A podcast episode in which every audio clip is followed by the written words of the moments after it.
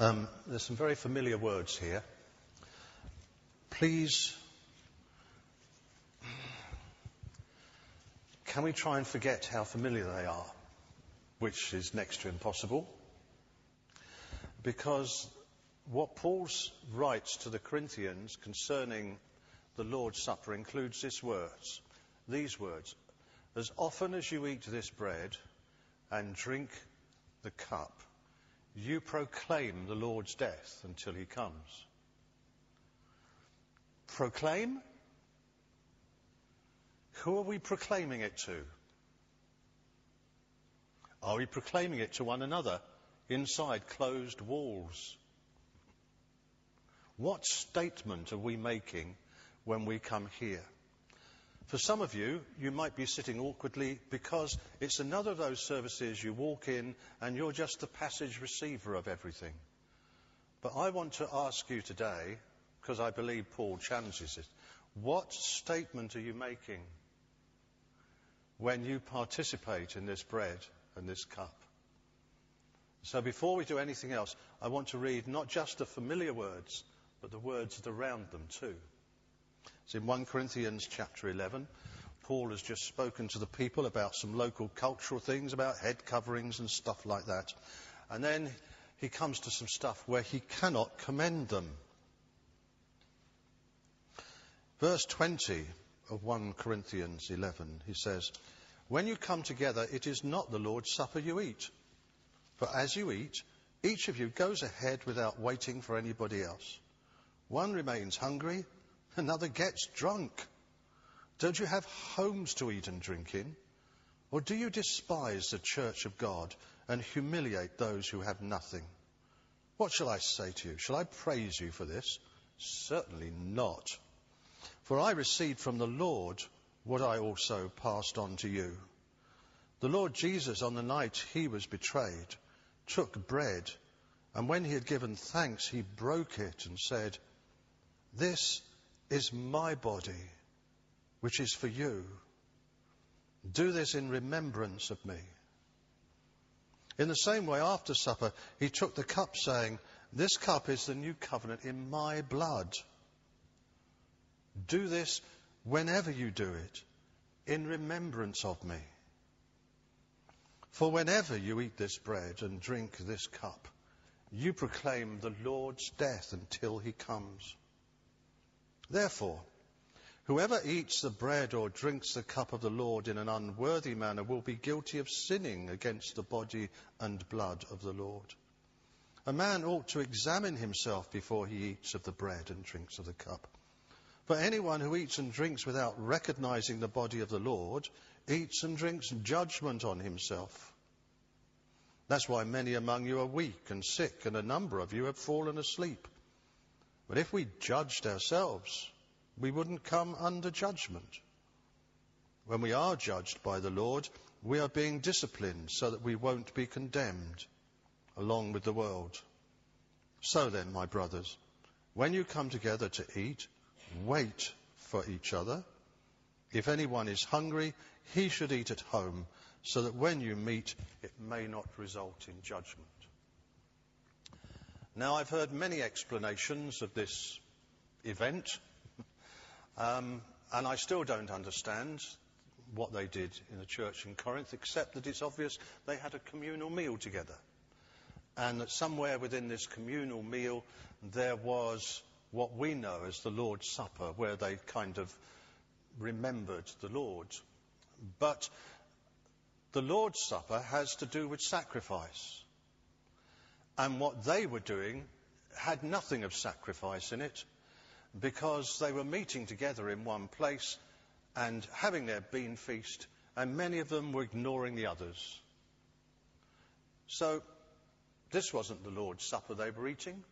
It was selfish, personal, indifferent, uncaring.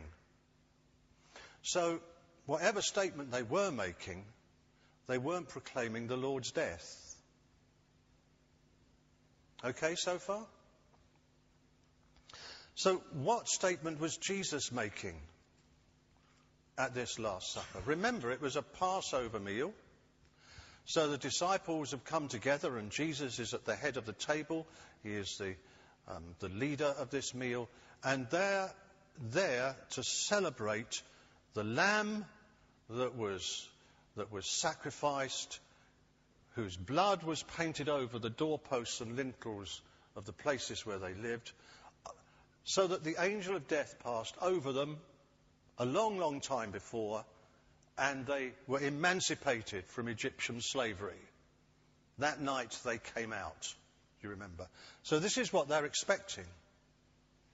However, Jesus says, when you eat this bread, no longer think of that lamb, now think of my body broken. He's changing the whole thing. And then when it comes to the cup, he says, and when you drink this cup, it's no longer to do with that old covenant. This is a new covenant.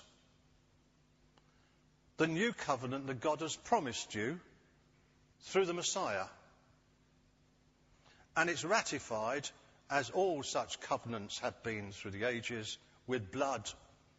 And it's ratified by God with my blood. So when you do this, remember me. This is new. I can imagine the disciples being thoroughly confused, scared maybe. What's he doing talking about remembering? You do that with people who have gone. but Jesus knew that that night he went out to be condemned and crucified.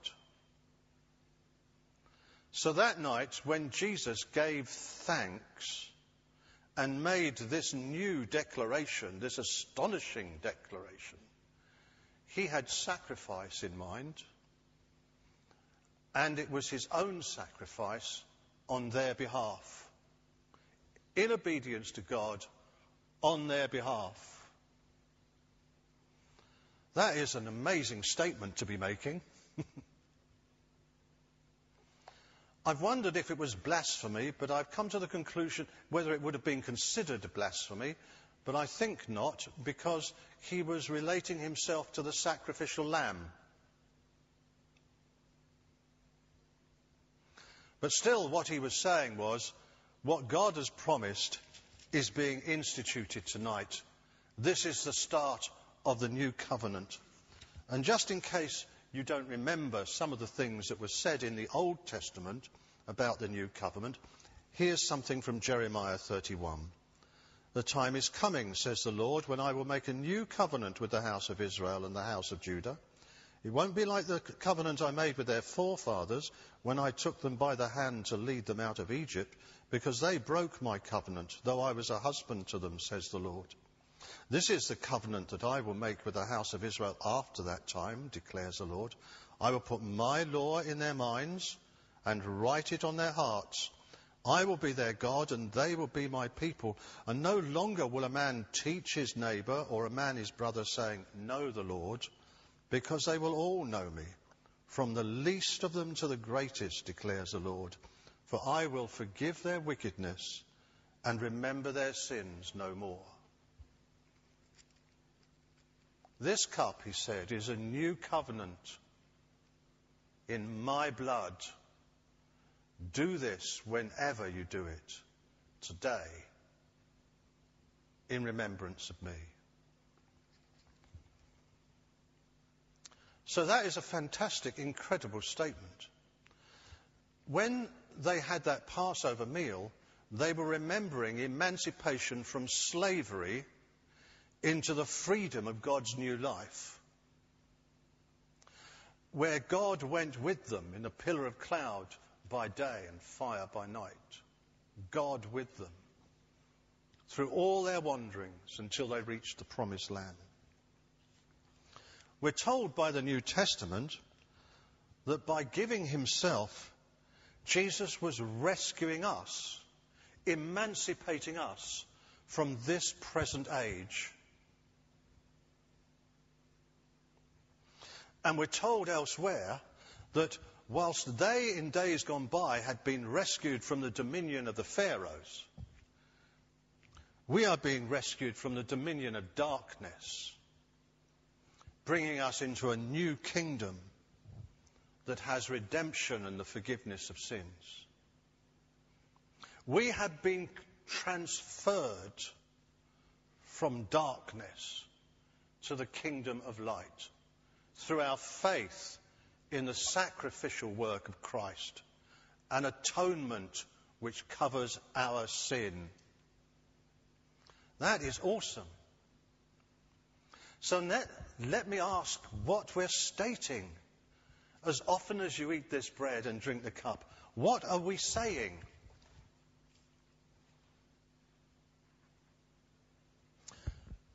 Do you think Paul wrote this passage so that it would be enshrined in liturgy and followed as a formula thoughtlessly for ages on? It's in the context of a letter dealing with their relationships with each other. So he never expected us now to be sitting round, or Baptists or Anglicans or whoever, to repeating it, repeat it like the Lord's Prayer without thinking about it, ad nauseum. He wasn't saying that. But he was saying that as often as we do this, we're making a statement. So what is it? Thirty years ago, sitting at the back there, when this church still had pews, my neighbour sat. Uh, he and his wife had decided that although they didn't believe, they couldn't impose their unbelief on their children. They ought to give their ch- children a chance to make their own minds up. So they started sussing out churches, and since they knew me, they were here. We had communion that day, and we read the whole of this passage. And my neighbour, who was a great debater and knew his own mind and his own opinion, and, um, and was a great sceptic, and sort of laughed at the superstitions of our own beliefs, sat at the back there and said, Eat and drink judgment on themselves? oh, these people are so stupid. Um, he said it to himself, of course. And then he took communion. And he took communion as a deliberate affront to this imaginary God.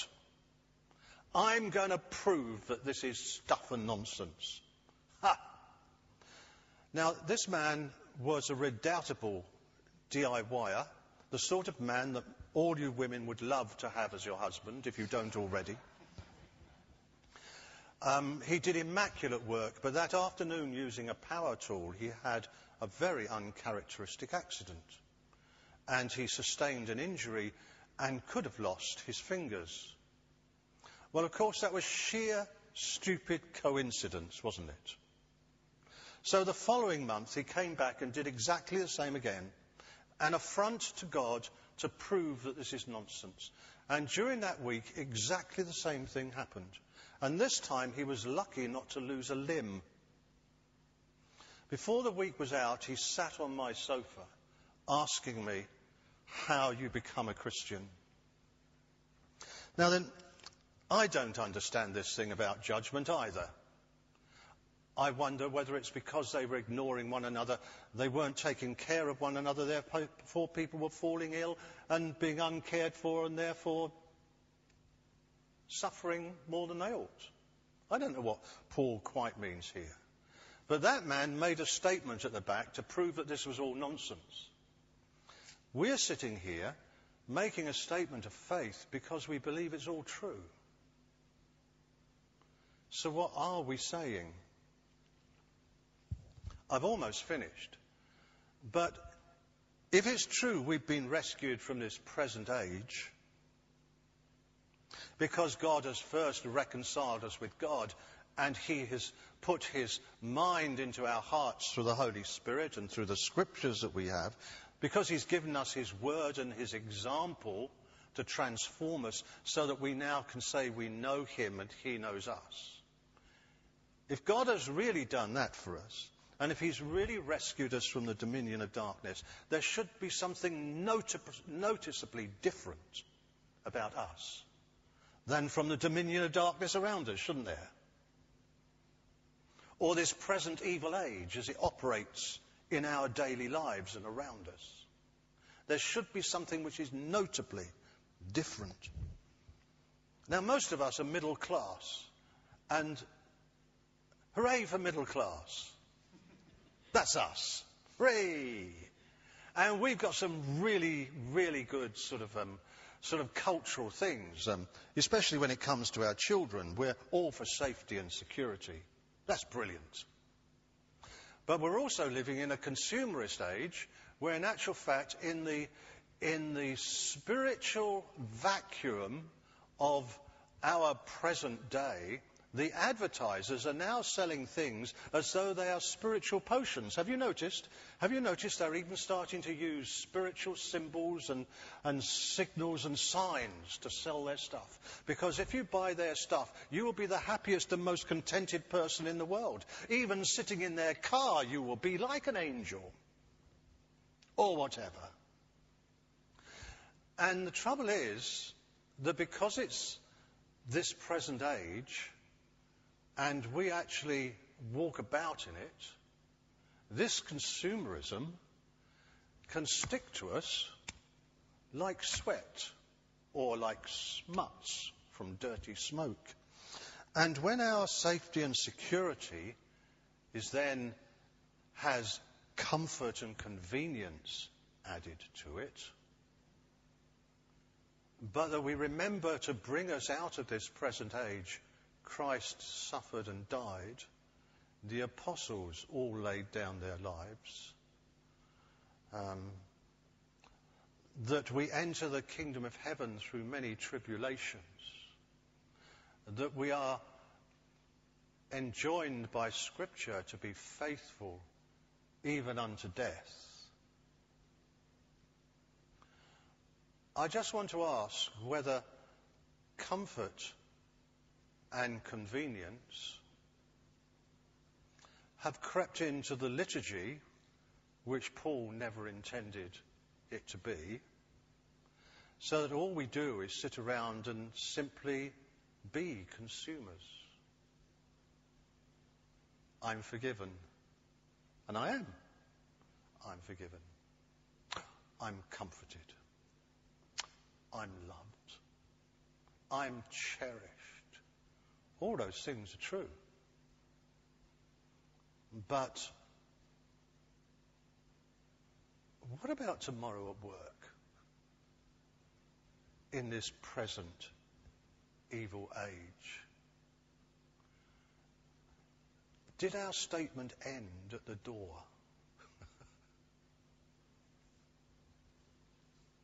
Was it just to confine to in these walls? Because I fear that if I'm really loyal to the statement I make here, sooner or later, I'm going to get somebody's back up. I'm going to have people breathing fire down my neck. It might be my neighbour because I suggested I pray for her.